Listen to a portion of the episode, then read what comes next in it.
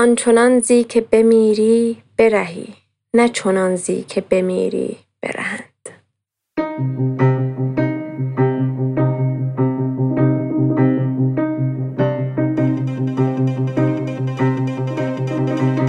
سلام. این سومین قسمت ویژه‌ایه که صداهای شما رو منتشر می‌کنم. تقریبا تمام صداهایی که توی این مدت به دستم رسیده بود با این قسمت منتشر میشه. اگه همچنان دوست دارید صداتون رو بفرستید حتما قسمتی که برای پایان سال 1401 منتشر کردم به اسم قسمتی همراه با دلتنگی و یک دعوت رو بشنوید. یه چیزی رو هم می‌خواستم باهاتون در میون بذارم که توی بخش پایانی این قسمت توضیح میدم. به نظرم زندگی هر آدمی مثل یک کتابه که میشه خوندش.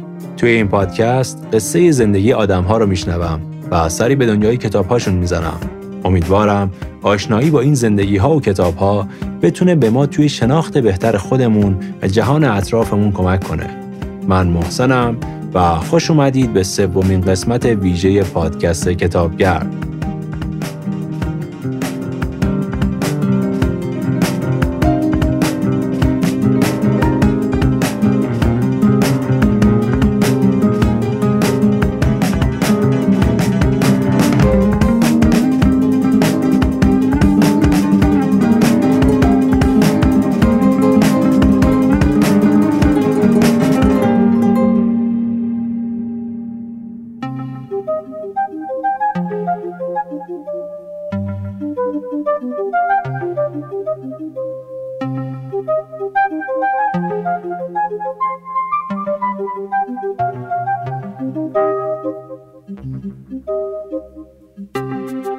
نشر مون نشر نوپاییه که دغدغش فقط تولید کتاب نیست. کتابخونها هم براش مهم هستن. و همین خاطر تلاش می‌کنه کتابهایی رو برای انتشار انتخاب کنه که به حل مشکل یا چالشی کمک کنه. چه توی ارتباط با دیگران دچار مشکل شده باشید و چه توی مسائل زندگی و کاری احتمالا یکی از کتابهای نشرمون می‌تونه بهتون کمک کنه. مثلا کتاب باید با هم حرف بزنیم یا کتاب باید به هم گوش بدهیم کتاب های خیلی خوبی هستند که مهارت بهتر گوش دادن را به ما یاد میدن. شاید فکر کنید همه ما گوش دادن را بلدیم اما وقتی خودم یکی از این کتاب ها رو خوندم فهمیدم که ما چقدر به هم خوب گوش نمیدیم و چقدر این موضوع می‌تونه توی زندگی کمک کننده باشه. یا با کتاب روانشناسی شجاعت یاد می‌گیریم که ترس از شکست و ترد شدن ریشه بیشتر مشکلات ماست و شجاعت زمانی به وجود میاد که ما نگاه خودمون رو از منافع شخصی به منافع اجتماعی تغییر بدیم. کتاب های نشرمون با نگاه علمی اما به زبان ساده نوشته شدن تا به همه کمک کنه مهارت های زندگی رو یاد بگیرن و از زندگیشون بیشتر لذت ببرن.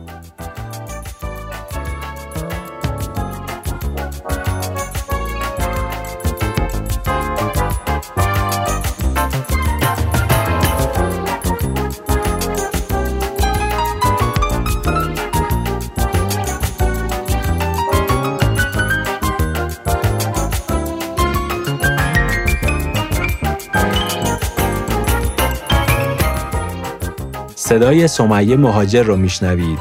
راوی پادکست رادیو ازی که از بخش تأثیرگذار زندگیش میگه.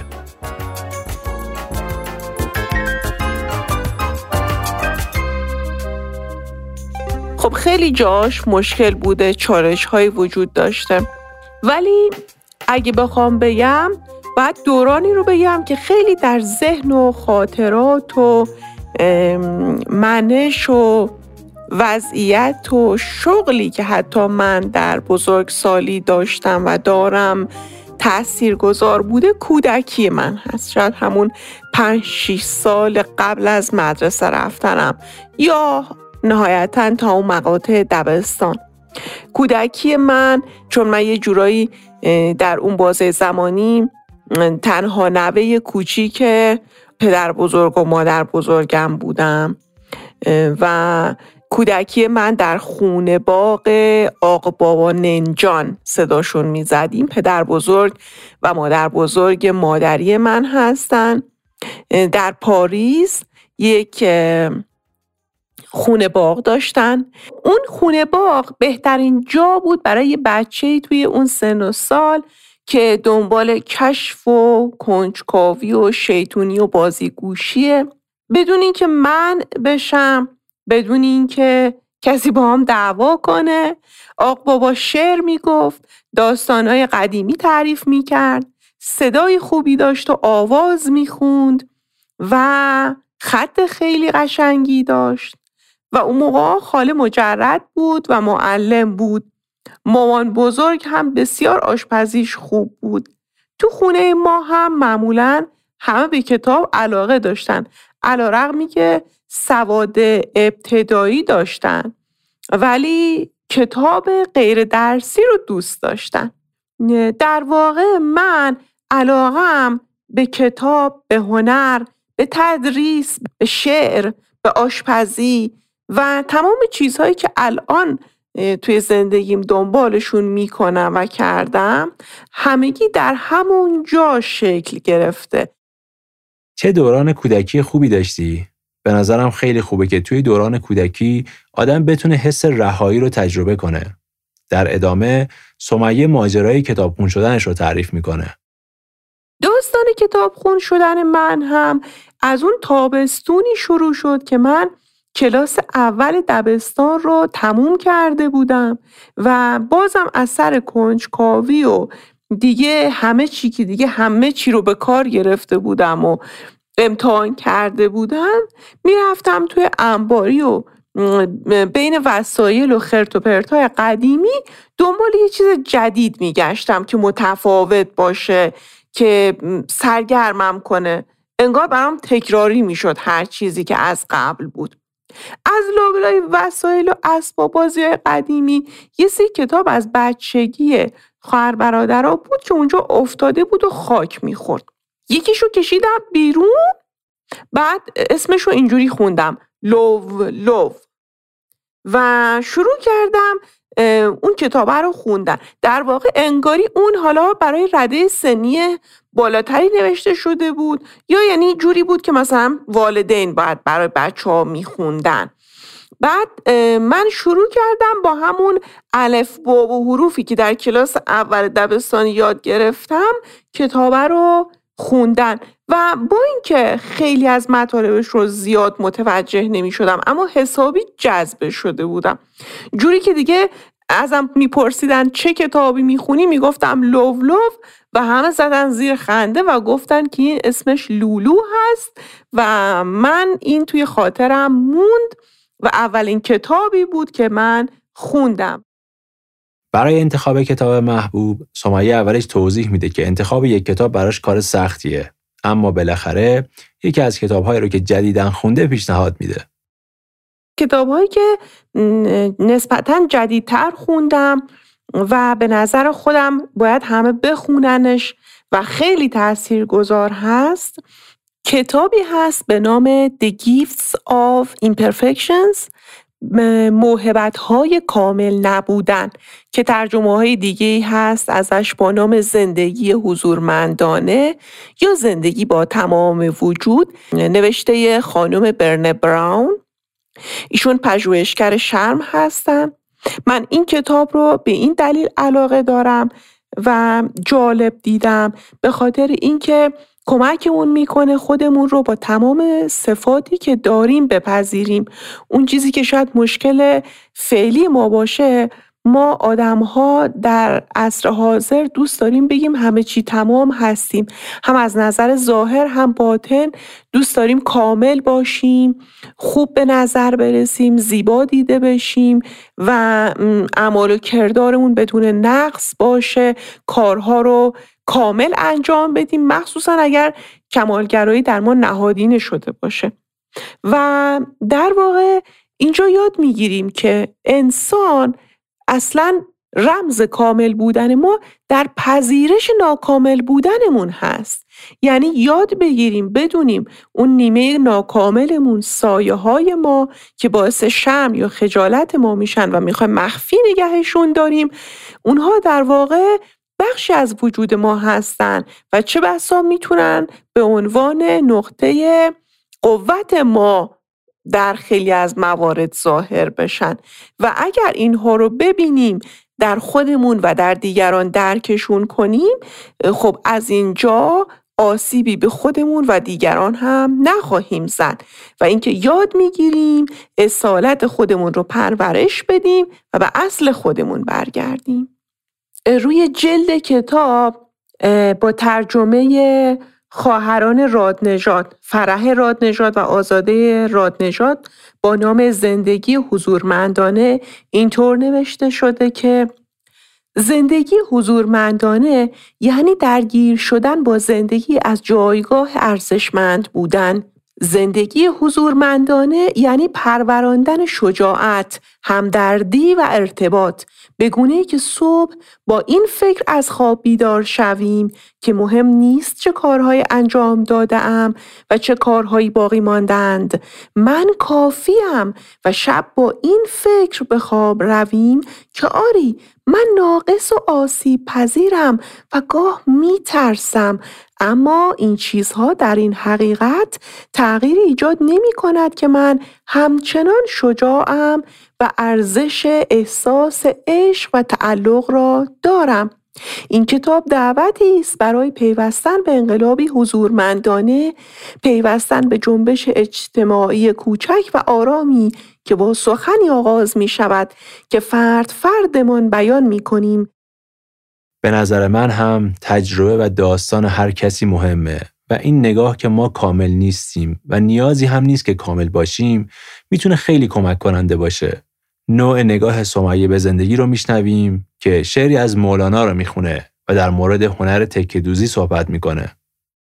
هر کسی از زن خود شد یار من از درون من نجست اسرار من. هر کسی کو دور ماند از اصل خیش باز جوید روزگار فصل خیش. در پایان بگم هنری هست که من خیلی دوست دارم. یک هنر چلتیک دوزی هست که مامانم و مامان بزرگ خدا بیامرز انجام می‌دادن و می‌دونم خیلی از بانوان ایرانی این کار رو انجام میدن به نام هنر چهل تیک دوزی. خیلی کوتاه در مورد این هنر بخوام بگم. به این صورته که اون گوشه های کوچولو یا اون تیکه هایی که از خیاطی کردن و دوخت و دوز اضافه میشه از پارچه های مختلف لباس ممکنه دورریز باشن و دیگه به درد نخورن. اینها رو میان یکم منظمشون می‌کنن به شکلهای هندسی در میارن و بعد با استفاده از کنار هم چیدنشون یه سری اشکالی رو با هم ترکیب می‌کنن و اینا رو کنار هم میدوزن بعد یک اثر هنری خیلی خیلی زیبایی به دست میار که همون چلتیک دوزی هست. مثلا می‌تونن ازش پارچه خیلی بزرگ رومیزی رو تختی و خیلی چیزهای دیگه درست کنن. و مشابه این باز همون هنر کینسوکوری که فلسفه کینسوگی ازش گرفته شده هست که اونا میان وقتی یک ظرف سفالی میشکنه تیکایی خوردهش رو دور نمیریزن. با استفاده از پودر طلا یا پلاتین یا نقره میان و اینو به روشی هنرمندانه و خیلی ظریف به همدیگه وصل می‌کنن میچسبونن. طوری که این اثر به دست اومده خیلی قیمتی تر و ارزشمندتر از دفعه قبلشه. و این همیشه به ما یاد میده که مشکلات، حوادث و آسیب هایی که باعث میشن ما بشکنیم یا قلبمون بشکنه در واقع نمی‌تونن ما رو از پا در بیارن. و ما می‌تونیم این تیکه ها رو دوباره به هم پیوند بزنیم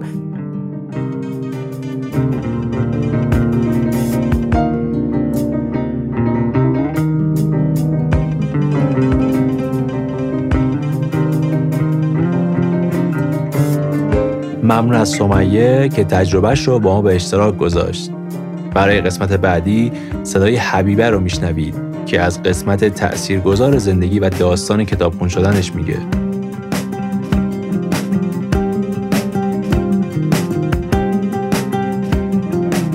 من فکر می‌کنم تمام زندگی یک مسیره و هر نقطه از این مسیر تاثیر می‌ذاره روی کل مسیر و حالا شاید بشه گفت که دوران کودکی تاثیرگذارترین هست توی این مسیر. من در دوران کودکی پدرم خیلی علاقه من بود به کتاب خوندن و مطالعه. با اینکه سواد درست حسابی نداشت پدرم کودکیش به خاطر زندگی سختی که داشتن نتونسته بود مدرسه بره و درس بخونه اما به خاطر علاقه زیادش دوران سربازی سواد یاد گرفته بود و دیگه کتاب میخون و هنوز هم با اینکه خیلی سالمند هست کتاب می‌خونه کتاب های تاریخی میخون و من یادم اتاق مهمان مهمان خانه ما. تاقچه داشت که کتاب ها رو اونجا میچیدیم. و حالت قفسه کتاب داشت. من در کودکی خیلی لذت می بردم از چیدن این کتاب ها نگاه کردن خوندن. و خب برام واقعا لذت بخش بود. هر مجله هر روزنامه هر کتابی که دم دستم می اومد می خوندم شاید حتی خیلی مناسب سن من نبود اون کتابا. و بزرگتر که شدم عضو کتابخونه محل زندگیم که خیلی جای کوچیکی بود شدم و بعد کم کم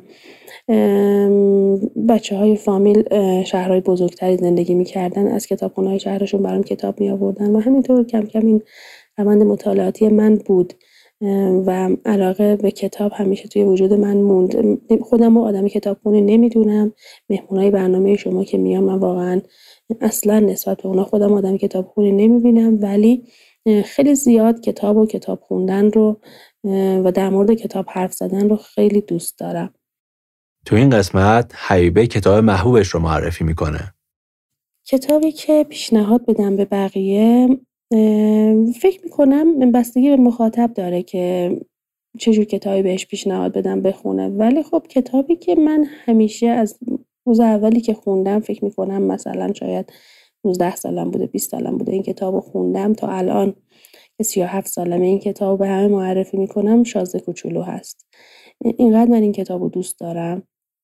اصلا یه ارقی بهش دارم و احساس می‌کنم هم قلم ساده و روانی داره و هر مخاطبی می‌تونه باش ارتباط بگیره. و هم اینکه شخصیت شازده کوچولو انگار شخصیت وجودی همه ما آدم ها هست. بعضی ها کمتر به اون درونشون توجه کردن بعضی ها بیشتر. و فکر می‌کنم خیلی بتونن ارتباط بگیرن و لذت ببرن ازش. بخشی از این کتاب رو براتون می‌خونم. در حد چند خط. روباه گفت ارزش گل تو به قدر عمری است که به پایش صرف کرده ای. شاز کوچولو برای آنکه یادش بماند تکرار کرد به قدر عمری است که به پایش صرف کرده ام.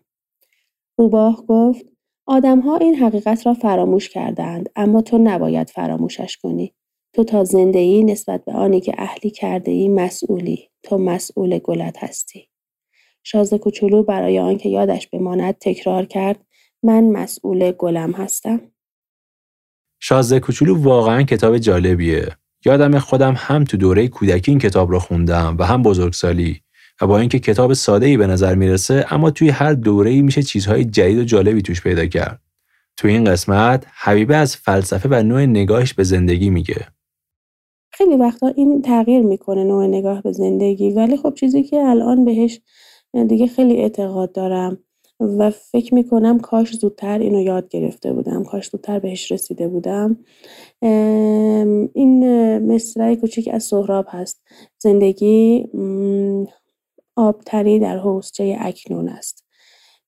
و این در حال بودن رو خیلی خیلی دوست دارم بهش برسم و خیلی حتی دوست داشتم که از قبل اینو بلد بودم و فکر می‌کنم زندگی یک مسیر ما تو قرار گرفتیم و باید لحظه لحظهش لذت ببریم به انتهای مسیر فکر نکنیم و در مسیر سعی کنیم خوب باشیم خوب بمانیم خوب یاد بگیریم خوب رشد کنیم و این هست زندگی.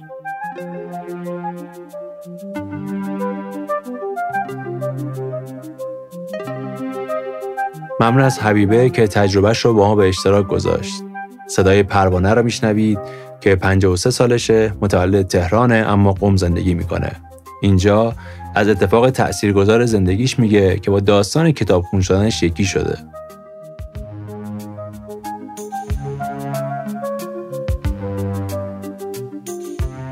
ادبیات شاید برای خیلی از آدم ها یک کلمه باشه یا یه رشته تحصیلی. اما برای من که تو سن 37 سالگی خیلی اتفاقی و از سر اجبار و گاهن از سر تفریح باش آشنا شدم یه معجزه است. سال 82 یه دفتر خدمات فنی راه اندازی کردم. اونجا کارم کپی گرفتن و تایپ و یه سری از این خدمات بود اون دوران یادم تازه معلم ها از دانش آموزا می‌خواستن که راجع به یه موضوعی مثلا اهمیت آب یا موضوعاتی از این دست تحقیق بنویسن اون دسته از دانش آموزا که تحقیق رو خودشون می نوشتن و می آوردن چاپ کنن تکلیفشون مشخص بود. معلوم بود که خیلی براشون مهمه که کارشون بی عیب و نقص باشه حتی اگر معلم نگاهی به برگه نندازه. اما یه دسته از دانش آموزا هم بودن که دنبال یه راه ساده تر بودن. می‌خواستن از گوگل براشون search کنن و یا خودشون search کرده بودن. می آوردن که من براشون صفحه کنم و پرینت بگیرم. براشون هم اهمیتی نداشت که محتوا چیه. فقط می‌خواستن نمره رو بگیرن. از اونجایی که توی اون باره از زمان مثلا حدود یک ماه خیلی سرم شلوغ می‌شد تصمیم گرفتم زمانهایی که سرم خلوته درباره موضوعاتی که مراجعه کننده بیشتری داره مطالعه کنم جمع کنم دستبندی کنم مثلا 20 تا 30 تا تحقیق آماده کنم و دانش آموزی که می‌خواد یه سرچ ساده بزنه بشونمش پای سیستم و ازش بخوام مثلا دو تا سه تا تحقیق رو که دو سه صفحه نهایت سه صفحه بود مطالعه کنه و هر کدوم که دوستاش رو براش پرینت بگیره. بعضی اوقات البته جواب نمی‌داد چون بعضی از بچه ها اصلا حوصله نداشتن بخونن. گاهی من براشون چند خط از چند تا تحقیق رو میخوندم یا بهشون پیشنهاد می‌دادم و آماده می‌کردم براشون وقتی که در حال جمعآوری مطالب و مطالعه اونها بودم با وبلاگ های آشنا شدم که این یکی از اون یکی کپی کرده بود و با کوچکترین تغییراتی به نمایش گذاشته بودن. برام تعجب آور بود که آیا اصلا این دست از آدما می‌دونن معنی و مفهوم وبلاگ چیه؟ البته خودم هم خیلی از وبلاگ نویسی و این قبیل برنامه ها سر در نمی آوردم و آشنایی خاصی نداشتم. اما می‌دونستم که وقتی یه نفر قرار مطلبی رو در یک فضای شخصی اما پر بازدید به نمایش بذاره باید خیلی با درایت تر عمل کنه. تا اینکه به پیشنهاد یکی از دوستان که می‌دید من خیلی تو این زمینه تلاش می‌کنم و چقدر هرس می‌خورم بابت وبلاگ هایی که قالب های متفاوتی دارن و گاهن خیلی زیبان اما مطالبشون یک دست و شبیه به همه بدون علم و آگاهی به هم پیشنهاد داد که یه وبلاگ بزنم و خیلی اصولی اونجا کار کنم. البته یه مدت طول کشید تا به پیشنهادش عمل کنم. نمی‌دونم چرا. اما من یه جورایی مقاومت زیادی در زمینه تغییر یا انجام یه کاری که تخصصی هست رو دارم. بالاخره با کمک اون دوست یه وبلاگ ساده ساده درست کردم با نام ققنوس. شاید بگین چرا ققنوس؟ شاید هم نگین. نمی‌دونم چرا از بچگی عاشق این پرنده خیالی بودم وقتی که این اسم انتخاب کردم خیلی خوشحال بودم که بالاخره یه جا از این اسم استفاده کردم البته خیلی سال هست که دیگه اون وبلاگ رو ندارم و کاملا حذف شده. یادم هر روز صبح وقتی وارد محل کارم می شدم اولین کاری که می کردم نگاه کردم به تقویم بود.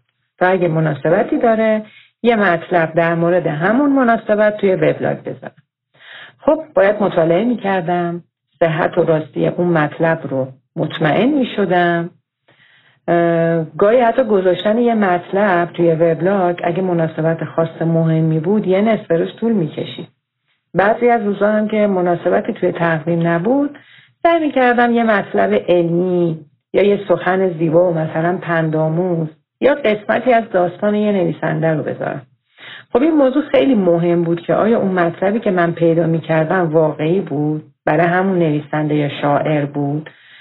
اون مطلب علمی آیا توش اقراق نشده بود؟ و همه اینها باعث می شد که من مجبور بشم مطالعه کنم یادداشت کنم. کم کم خوشم اومد از این کار. توی مطالبی که میخوندم گاهی منبعهایی بود که سر فرصت می‌رفتم سراغشون مطالعه می‌کردم. هرچی پیش می‌رفتم برام جذابتر می‌شد. مخصوصا اینکه کامنت های خیلی خوبی هم از وبلاگ می‌گرفتم بابت مطلب هایی که میذاشتم.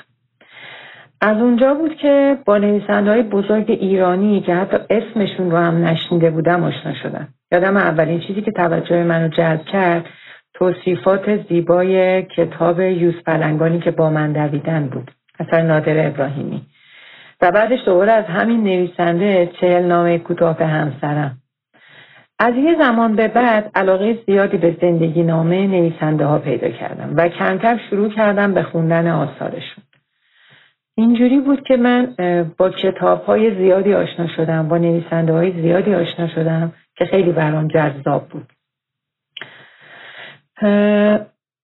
من مهمترین نقطه عطف زندگی من اگه بخوام بگم به من از بچگی یه جورای عاشق ادبیات و نوشتن بودم. اما خب خیلی زود ازدواج کرده بودم زود بچه دار شده بودم و بنا به مشکلاتی چند سال بعد هم جدا شده بودم. و یعنی رسیدن به آرزویی که از بچگی داشتم یه جورای غیر ممکن بود چون بچه ها پیش من بودن و کل مسئولیت اونها با من بود ولی از همون سالی که وبلاگ نویسی رو شروع کردم به خاطر نویسی هم رو آوردم هر زمان وقت می‌شد دست و پا شکسته خاطره خوب یا بدی که اتفاق افتاده بود رو می نوشتم. یه جورایی این کار حالم رو خوب می کرد. اگه غم بود مثل آدمی می شدم که با کسی حرف زده. سرحالتر می شدم. حالم بهتر می شد. اگه شادی بود دلم می‌خواد خاطرش موندگار بشه. یه روز توی دفتر کارم بودم. یه آقای نسبتا مسنی خیلی خوشرو خوش برخورد وارد شد. و ازم خواست که براش پرینت بگیرم. من دیدم چقدر کارش به هم ریخته است قلم متنش عوض شده و کلی در هم و بر هم بود بهش گفتم شرمنده متن شما کلا به هم ریخته و من الان اصلا فرصت ندارم درستش کنم از اونجایی که قبلش چند جا رفته بود و هیچ کس حوصله یه پیرمرد رو نداشت با یه لحنی ازم خواهش کرد که براش درست کنم. راستش من منم اون موقع همون حس رو داشتم که این کار خیلی سخته و اصلا حوصله ندارم و از این حرفا. از طرفی هم واقعا اون ساعت وقت نداشتم. در سنا هم بودم و باید کلی کار انجام میدم اما وقتی دیدم خیلی مظلومانه ازم خواهش می‌کنه قبول کردم که بعد از ظهر اون کار رو تحویلش بدم. اون آقا اونقدر خوشحال شد که موقعی رفتن گفت اول جوونیمونه جب جبران می‌کنیم بانو. خب از حرفش هم خندم گرفت هم از این همه ذوق و شوقی که برای زندگی داشت خوشم اومد. من که توی بره از زندگی اونقدر ناامید بودم با شیندن اون حرف توی اون سن و سال انگاری توی مغزم یه کیک زده شد که پس توی این سن و سالم میشه امید داشت و با شور زندگی کرد. عصر اون روز کار رو آماده کردم بهش دادم. فرداش برگشت با چند تا که تایپ کنم. وقتی من دست نوشته ها رو تایپ می کردم متوجه شدم سرگذشت زندگی خودشه و داره کتاب می‌کنه. خیلی برام جذاب بود. وقتی باهاش بیشتر آشنا شدم بهش می‌گفتم استاد. از اون به بعد رفت آمداش بیشتر شد. کاراش بیشتر شد. و خیلی لذت میبردم وقتی خاطراتش رو میخوندم. چون واقعا یه نویسنده خاموش بود. خاموش به معنی اینکه هیچ کس نمیشناختش و اصلا براش مهم نبود. البته متاسفانه چند سالی هست که فوت کرده. من خیلی ازش خواهش می‌کردم که مطالبش رو چاپ کنه. اما ظاهرا کتابش به ممیزی خورده بود و باید خیلی جاها رو حذف می‌کرد. و اون اصلا این موضوع رو دوست نداشت. و به خودش همیشه امیدواری می‌داد و همون جمله معروفش رو می‌گفت که اول جوونیمونه بالاخره یه روزی همه چی درست میشه و من این کتاب رو چاپ می‌کنم. دقیقا نقطه عطف مهم زندگی من ذوق و شوقی بود که درون من اون آقا زنده کرد. درشتی که ایشون به من داد شاید نشه توی هیچ کتابی خون یا توی هیچ دانشگاهی یاد گرفت. ایشون به من یاد داد که هیچ وقت برای هیچی دیر نیست. چون درست زمانی که خودش به ممیزی خورد کل کتاب داستانش رو تبدیل به شعر کرد. یعنی نذاشتش کنار بگه خب ولش کن دیگه به درد نمی‌خوره. من در حیرت بودم که اکثر همسن و سالای این آدم بیحوصلن. این آدم چرا انقدر انرژی داره؟ این همه شور و شوق از کجا میاد؟ حتی برای چندین سال بعدش برنامه داشت و فکر می‌کنم هیچ ساعتی از زندگیش رو هدر نداده بود. درسته که هیچ کس اون رو نمیشناخت. حتی بچه هاش همیش علاقه به ادبیات نداشتن. و شاید حتی مطالبش رو هم نخونده بودن. و شاید حتی این روزها و این روزها رو پیش بینی می‌کرد. اما هیچ وقت ناامید نبود و هیچ وقت ناامید نشد.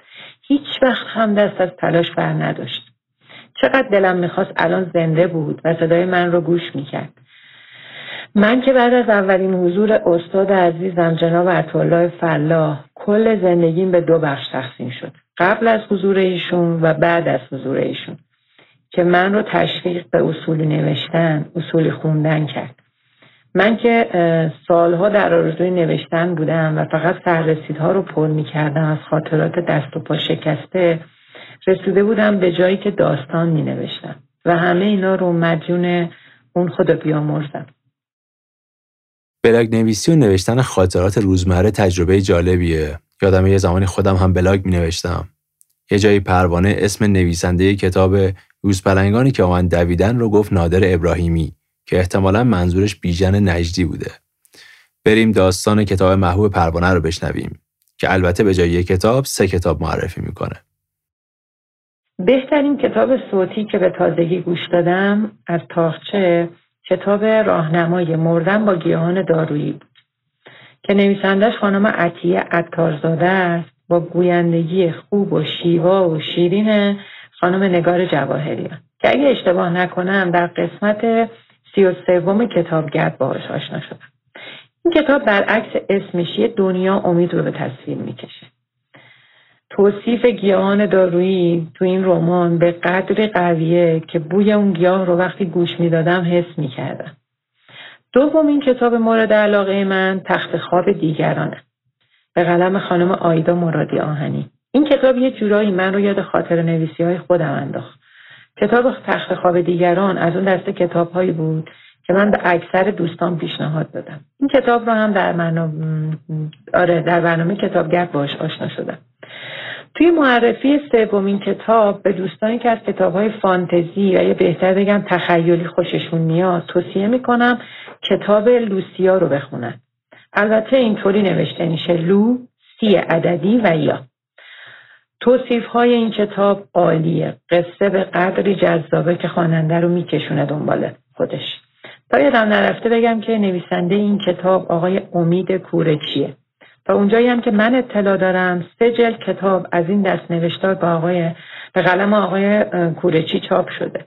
حتی طراحی جلد این کتاب اونقدر جذابه که من وقتی نگاه افتاد به کتاب یاد کتاب های قدیمی که باش سحر و جادو می‌کردن افتادم و خیلی جذبش شدم.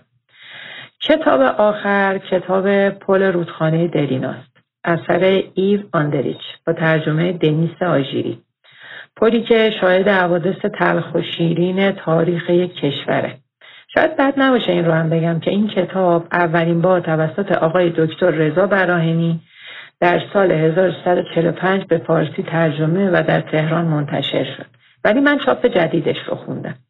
یه پاراگراف از کتاب پل رودخانه درینا که بی ربط به زندگی خودم نیست رو براتون می‌خونم. مهم نیست انسان چقدر در زمان طرف جویی می کند. مهم این است که با زمان ذخیره شدهش چه می کند. اگر این زمان صرف اهداف پلید شود همان بهتر که هدر برود. سرعت همیشه امتیاز نیست. سری به مقصد رسیدن مهم نیست. مهم این است که به کجا می روی و چرا می روی. اگر به سمت جهنم می روی چه بهتر که آرامتر بروی. اینجا پروانه از فلسفه و نوع نگاهش به زندگی میگه. فلسفه زندگی من یا بهتر بگم درسی که توی زندگی یاد گرفتم همون پاراگرافی است که از کتاب رودخانه درینا خوندم. اینکه هیچ وقت و هیچ وقت برای هیچ چیزی تو این دنیا دیر نیست. سن و سال اصلا مهم نیست برای کارهایی که بهشون علاقه داشتیم. اما بنا به دلیل نتونستیم تا حالا انجام بدیم. چه بسا اکثر آدم هایی که شاید همه ما چندتایی از اونها رو بشناسیم از پنجاه سال به بعد تازه تصمیم گرفتن کوهنورد بشن درس بخونن بنویسن که هر کدوم در زمینه های خودشون موفق هم بودن. همیشه به خدا میگم خدا جون زندگی خیلی به من بدهکاره. اگر تصمیم گرفتی یه بار دیگه بیام تو این دنیا لطفا اتفاقهایی رو که باهاشون زندگی کردم آرزوهایی که داشتم کارهایی رو که می‌خواستم انجام بدم اما تا حالا نتونستم و شاید هیچ وقت هم تا وقتی زندم نتونم از حافظم پاک نکن تا یادم باشه. در پایان هم چند بیت از کتاب داستانی که ممیزی بود اما تبدیل به شعر شد از استاد عزیزم اطالله فلاح رو تقدیمتون می‌کنم. اشک در چشمان زارم حلقه زد. لب گزیدم سخت از اقبال بد. چون پدر حالم حال پریشانم بدید دست لطفی بر سر و رویم کشید. گفت ای جان پدر گریان مشو. عشق را خواندم توی چشمان تو. عشق زار و ناتوانت کرده است. عشق جانت را به لب آورده است. عشق را بر کوه اگر آری فرود سنگها از آذرش گردند دود. عشق در قلبی اگر منزل کند صاحب آن را پریشان دل کند. هیچ دارویی ندارد درد عشق. وای بر بازنده اندر نرد عشق. هیچ دانی عشق خوبان چون خوش است. سخت می سوزاند اما دلکش است. مرغ جان را خوشنواتر می کند. با دل را با صفاتر می کند. عشق دل را می کند صافی صاف. کم کسی بتوان زند از عشق لاف. روحش شد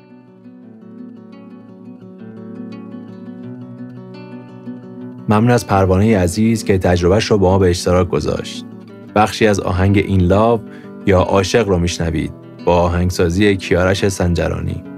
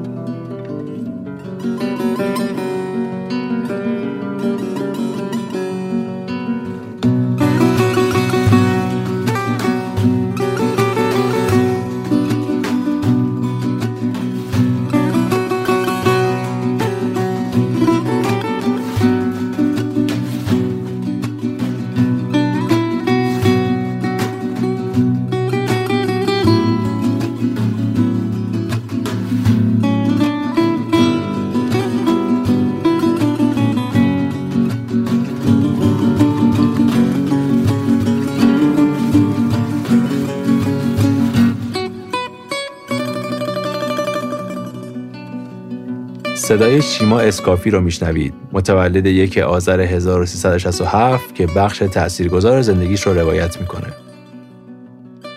اگه بخوام یک بخش از زندگیمو بگم که تاثیر زیادی برای من داشته این اتفاق توی آذر ماه سال 91 افتاد زمانی که من 24 ساله بودم. و آشنایی من بود با جناب آقای حمید کیانیان برادر آقای رضا کیانیان. که به واسطه ورود من به گروه تاتر معلولین جسمی حرکتی در مشهد اتفاق افتاد. من خودم معلولیت دارم. یک ماه زود متولد شدم نارس بودم هشت ماه متولد شدم و دچار بیماری فلج مغزی یا سیپی شدم. و این توضیح رو هم بدم البته که اسم در واقع فلج مغزی ممکنه که یه سوء تفاهمی ایجاد بکنه. به معنای بیماری ذهنی نیست. فلج مغزی به معنی کنترل ناقص مغز بر روی حرکات بدنه و خب از این لحاظ میگم اتفاق و برش مهمی بود برای من. به دلیل اینکه هم کمک کرد که مستقل تر باشم. من قبل از اون خب چون از تصادف با اتومبیل و اینها میترسیدم. خب خیلی مستقلانه تو خیابون خودم به تنهایی نمی‌رفتم. یعنی یا با آژانس می‌رفتم یا با خدا بیامرز پدرم که بر اثر کرونا فوت کردن. حالا این ور اون ور می‌رفتم اگر می‌خواستم برم. ولی بعد از در واقع آشنایی با ایشون بود که به این ترس غلبه کردم. به طور مستقلانه با واکه رفت آمد کردم تو خیابون. این از لحاظ در واقع استقلال شخصی بود. و خیلی مباحث دیگری که حالا توی جمله شاید گفتنش سخت باشه. اینکه خب ما سفر گروهی می‌رفتیم اجرای گروهی تئاتر می‌رفتیم به شهرهای مختلف اجرای عمومی می‌رفتیم و خب این لازمش این بود که خب یه مدتی زندگی گروهی رو با هم تجربه بکنیم با در واقع هم گروهی هم. این تعاملات اجتماعی رو باعث میشه که یه جوری مستحکم تر بشه تجربیات مختلف بهت میده. یادم زمانی که من تئاتر کار می‌کردم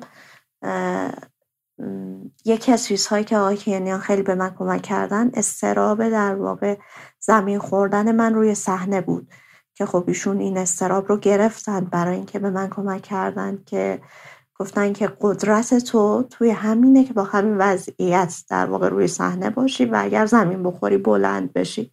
این قدرت توه و خب این ترس رو از من گرفتن. خیلی جاهای دیگه می‌تونم این رو بگم. که مثلا مواجه شدم با این تجربه زمانی که من با واکر خودم رفت آمد می‌کردم. یک اتفاقی که برای من افتاد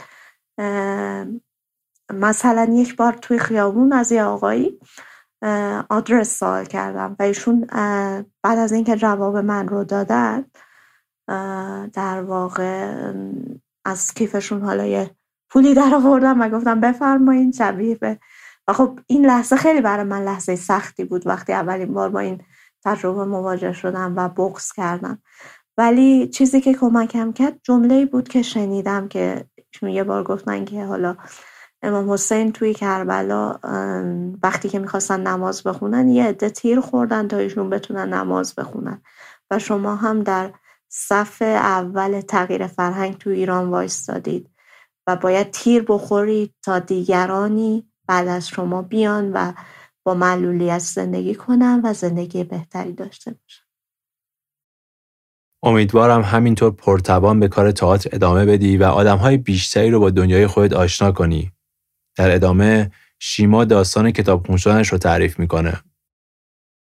داستان کتابخون شدن من بیشتر یه چیزی بود که حالا هم تحت تاثیر مادرم و خیلی بیشتر از اون شاید تحت تاثیر خواهر بزرگترم بود. من بچه آخر خانواده هستم و یه فاصله سنی زیادی با خواهر و خواهرها و برادرم دارم. من چهار تا خواهر دارم و یه برادر. و خب خیلی فاصله سنی زیادی با اونها داشتم. بعد خواهر بزرگ من خیلی کتاب خون بود. و خب حالا یه بخشیش هم در واقع شاید مدیون معلولیت باشه وقتی که فکر می‌کنم این قضیه. چون خب حالا از لحاظ تحرک جسمانی یکم کم فعالیت تر بودم نسبت به همسان و سالم تا به سونا که می‌شد که دیگه مدرسه نمی‌رفتم خب حوصلم سر می‌رفت تو خونه. و خیلی از کتاب هایی که در واقع تو خونه بود و مال خواهر بزرگترم بود رو من اون زمان شروع کردم به خوندن. یادم مثلا من کتاب برباد رفته رو که یک کتاب سجلدی هزار خورده صفحه بود توی تابستون چهارده سالگیم خوندم و مثلا خیلی از رمان های مشهوری که مال خواهر بزرگترم بود مثل ربکا مثل جین ایر و کتابایی بودن که اون موقع خوندم در واقع به واسطه و برکت حضور اون کتاب خون شدم. اولین کتاب نسبتا پرحجمی هم که خوندم یادم اسمش بی سرپرستان بود که پنجم دبستان خوندمش و حجم زیادی داشت. یه داستانی رو هم توی بچگیم خوندم که مال آقای جلال آل احمد بود به اسم بچه مردم. فکر می‌کنم اون موقع مثلا ده سالم بود و یازده ده یازده سال. خیلی اثر بدی اون رو من گذاشت. یادم تا چند روز همیشه ناراحت بودم به خاطر اتفاقی که تو اون داستان برای اون بچه میفته و در اینجا شیما یکی از کتابهای محبوبش رو معرفی می‌کنه. یکی از کتابهای محبوبم که دوست دارم بگم حالا البته از یکی خیلی بیشتره.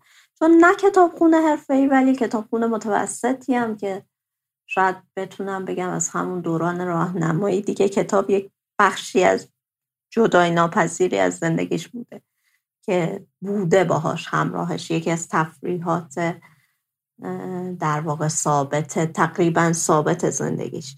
ولی یکی از کتابهایی که خیلی دوست داشتم کتاب انسان در جستجوی معنی دکتر فرانکل که به نظر من در واقع یه تفاوت عمیقی با خیلی از این کتاب های از نظر من زرد مثبت اندیشی داره و اون هم پیدا کردن معنی و ارزش در رنجه و با توجه به اینکه با توجه به یک تجربه زیسته نوشته شده و واقعی هست خیلی تاثیر مهمی روی مخاطب می‌ذاره.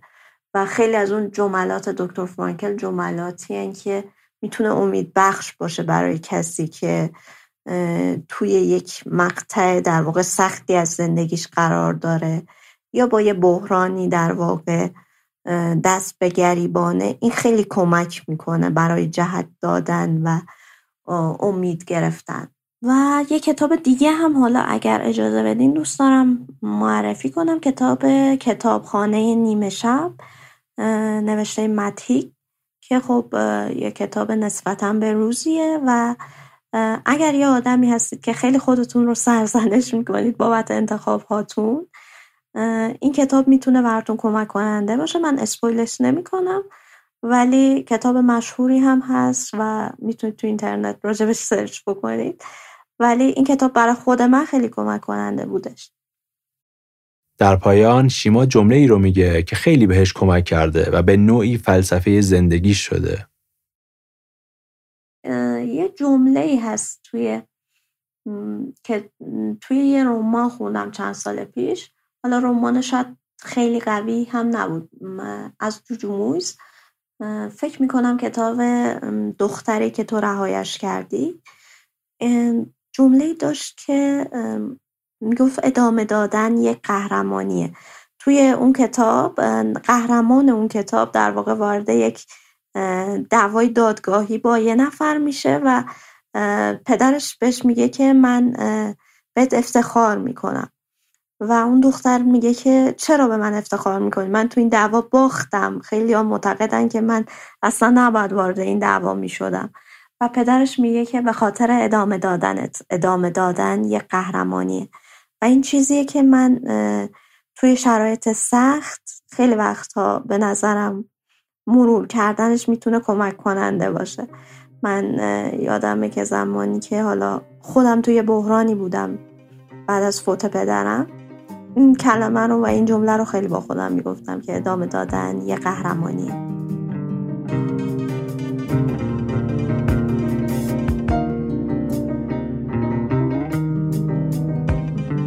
شیما توضیح داد که یک کتاب هم نوشته که قرار به زودی منتشر بشه و همینطور تجربه تولید پادکست رو هم داشته و می‌خواد که در آینده پادکست خودش رو تولید کنه. دوست دارم از همینجا بهش بگم که به کارهایی که می‌کنی ادامه بده و ممنون که تجربت رو با ما هم به اشتراک گذاشتی. برای آخرین صدای این قسمت صدای فرزانه رو میشنوید که از اتفاق تأثیرگذار زندگیش میگه.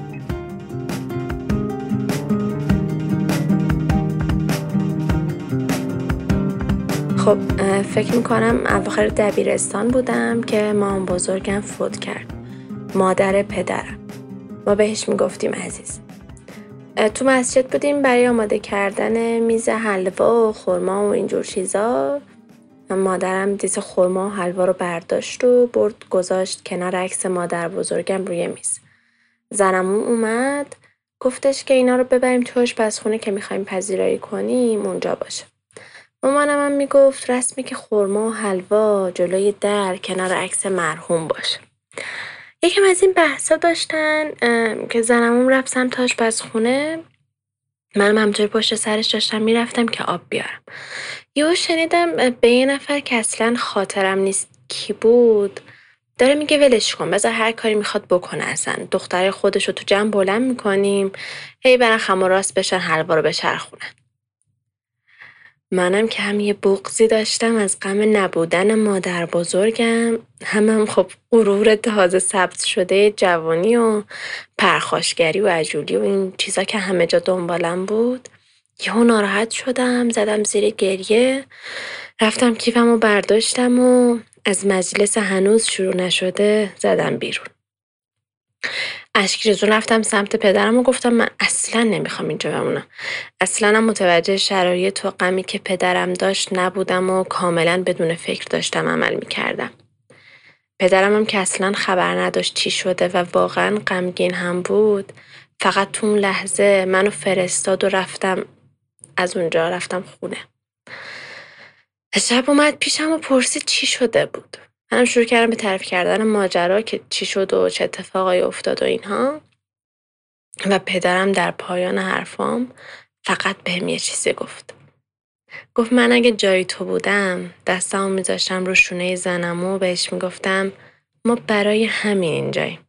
برای خم و راست شدن و پذیرایی. اگه شما برای چیز دیگه ای اومدین خوش اومدین. اون لحظه تا همین امروز برای من یه نقطه پرش شد. یه پرش اخلاقی که کمتر عجول باشم. فکر کنم و بعد بهترین تصمیم رو بگیرم. اینجا فرزانه خیلی کوتاه از کتابی میگه که باعث شده کتاب خون بشه و همون رو به عنوان کتاب محبوبش هم پیشنهاد میده. خب داستان کتاب خوندن من با یک کتاب کودک به اسم مردی که بطری اقیانوس ها رو باز می‌کرد شروع شد. و تا زمانی که بخوام یک کتاب کوتاه دوست داشتنی شیرین رو به کسی معرفی کنم بدون شک همین کتابه. شعری رو میشنوید که فرزانه به عنوان فلسفه و نوع نگاهش به زندگی انتخاب کرده.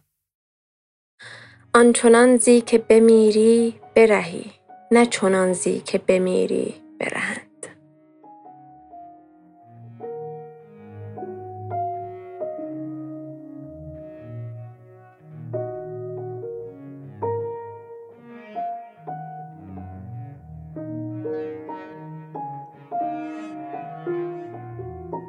ممنون از فرزانه که تجربهش رو با ما به اشتراک گذاشت. شعری که فرزانه خوند برای حکیم سنایی بود که به این شکل هم توی سایت گنجور اومده. با همه خلق جهان گرچه از آن بیشتر بیره و کمتر برهند تو چنان زی که بمیری برهی نه چنان چون تو بمیری برهند اسم تمام کتاب هایی رو که توی این قسمت ازشون صحبت شد و آدرس سایت و اینستاگرام نشرمون رو می‌ذارم توی بخش توضیحات. قبل از خداحافظی دو تا چیز بود که می‌خواستم باهاتون در میون بذارم. برای اینکه بتونم روند پادکست رو به همین شکل ادامه بدم، از اوایل امسال شروع کردم به گرفتن تبلیغ و حامی برای پادکست. از اونجایی که کسب و کارهایی که خودم می‌شناسم محدودن، یه کمکی ازتون می‌خواستم. اگه کسب و کاری رو می‌شناسید که به نظرتون برای تبلیغ دادن و حامی شدن پادکست کتابگرد ممکنه مناسب باشه لطفا به آدرس ایمیل کتابگرد که توی قسمت توضیحات هست ایمیل بزنید و اسمهاشون رو برام بنویسید. اگه راه ارتباطی هم با اون کسب و کارها می‌شناسید ممنون میشم به هم بگید. نیازی نیست که اون کسب و کار حتما تو حوزه فرهنگ و هنر باشه. همین که به نظرتون کسب و کار خوب و جالبی باشه کافیه. از امروز یه صفحه هم توی سایت هامی باش درست کردم. برای کسایی که دوست دارن از پادکست کتابگرد حمایت مالی کنند. هم امکان پرداخت ریالی داره و هم پرداخت ارزی. این توضیح رو هم بدم که پادکست کتابگر رایگانه و همچنان می‌تونید با خیال راحت پادکست رو گوش بدید. این حمایت ها اختیاریه. هم یه جور قوت قلبه و هم کمک می‌کنه با انگیزه و توان بیشتری بتونم کار رو ادامه بدم. بیشتر از این وقتتون رو نمی‌گیرم. مثل همیشه منتظر پیام هاتون هستم. برای بخش پایانی آهنگ شم و شب رو انتخاب کردم. تنظیم کننده و گیتار نوید نجار قویدل، میکس و mastering مجید نصیری و صدای مجید سالاری. ممنون از نشرمون، حامی این قسمت از کتابگرد و ممنون از همه شما که تا این لحظه با ما بودید. دمتون گرم و سرتون خوش.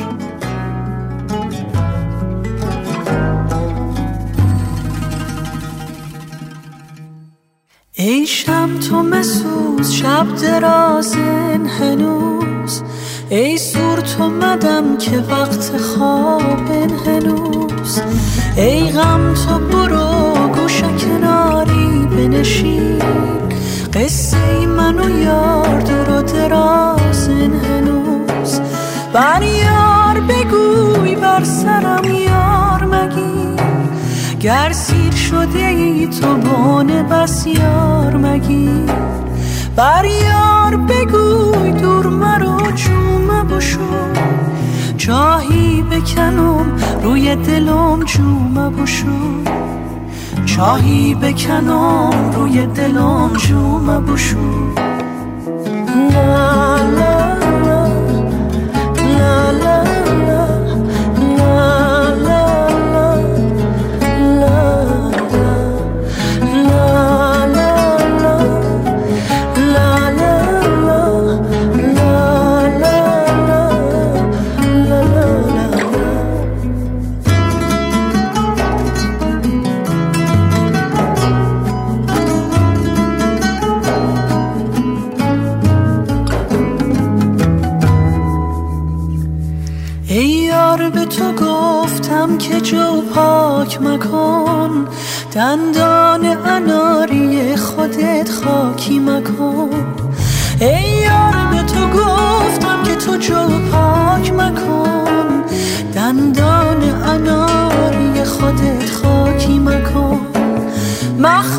بکشید سایه کنید صحرا را.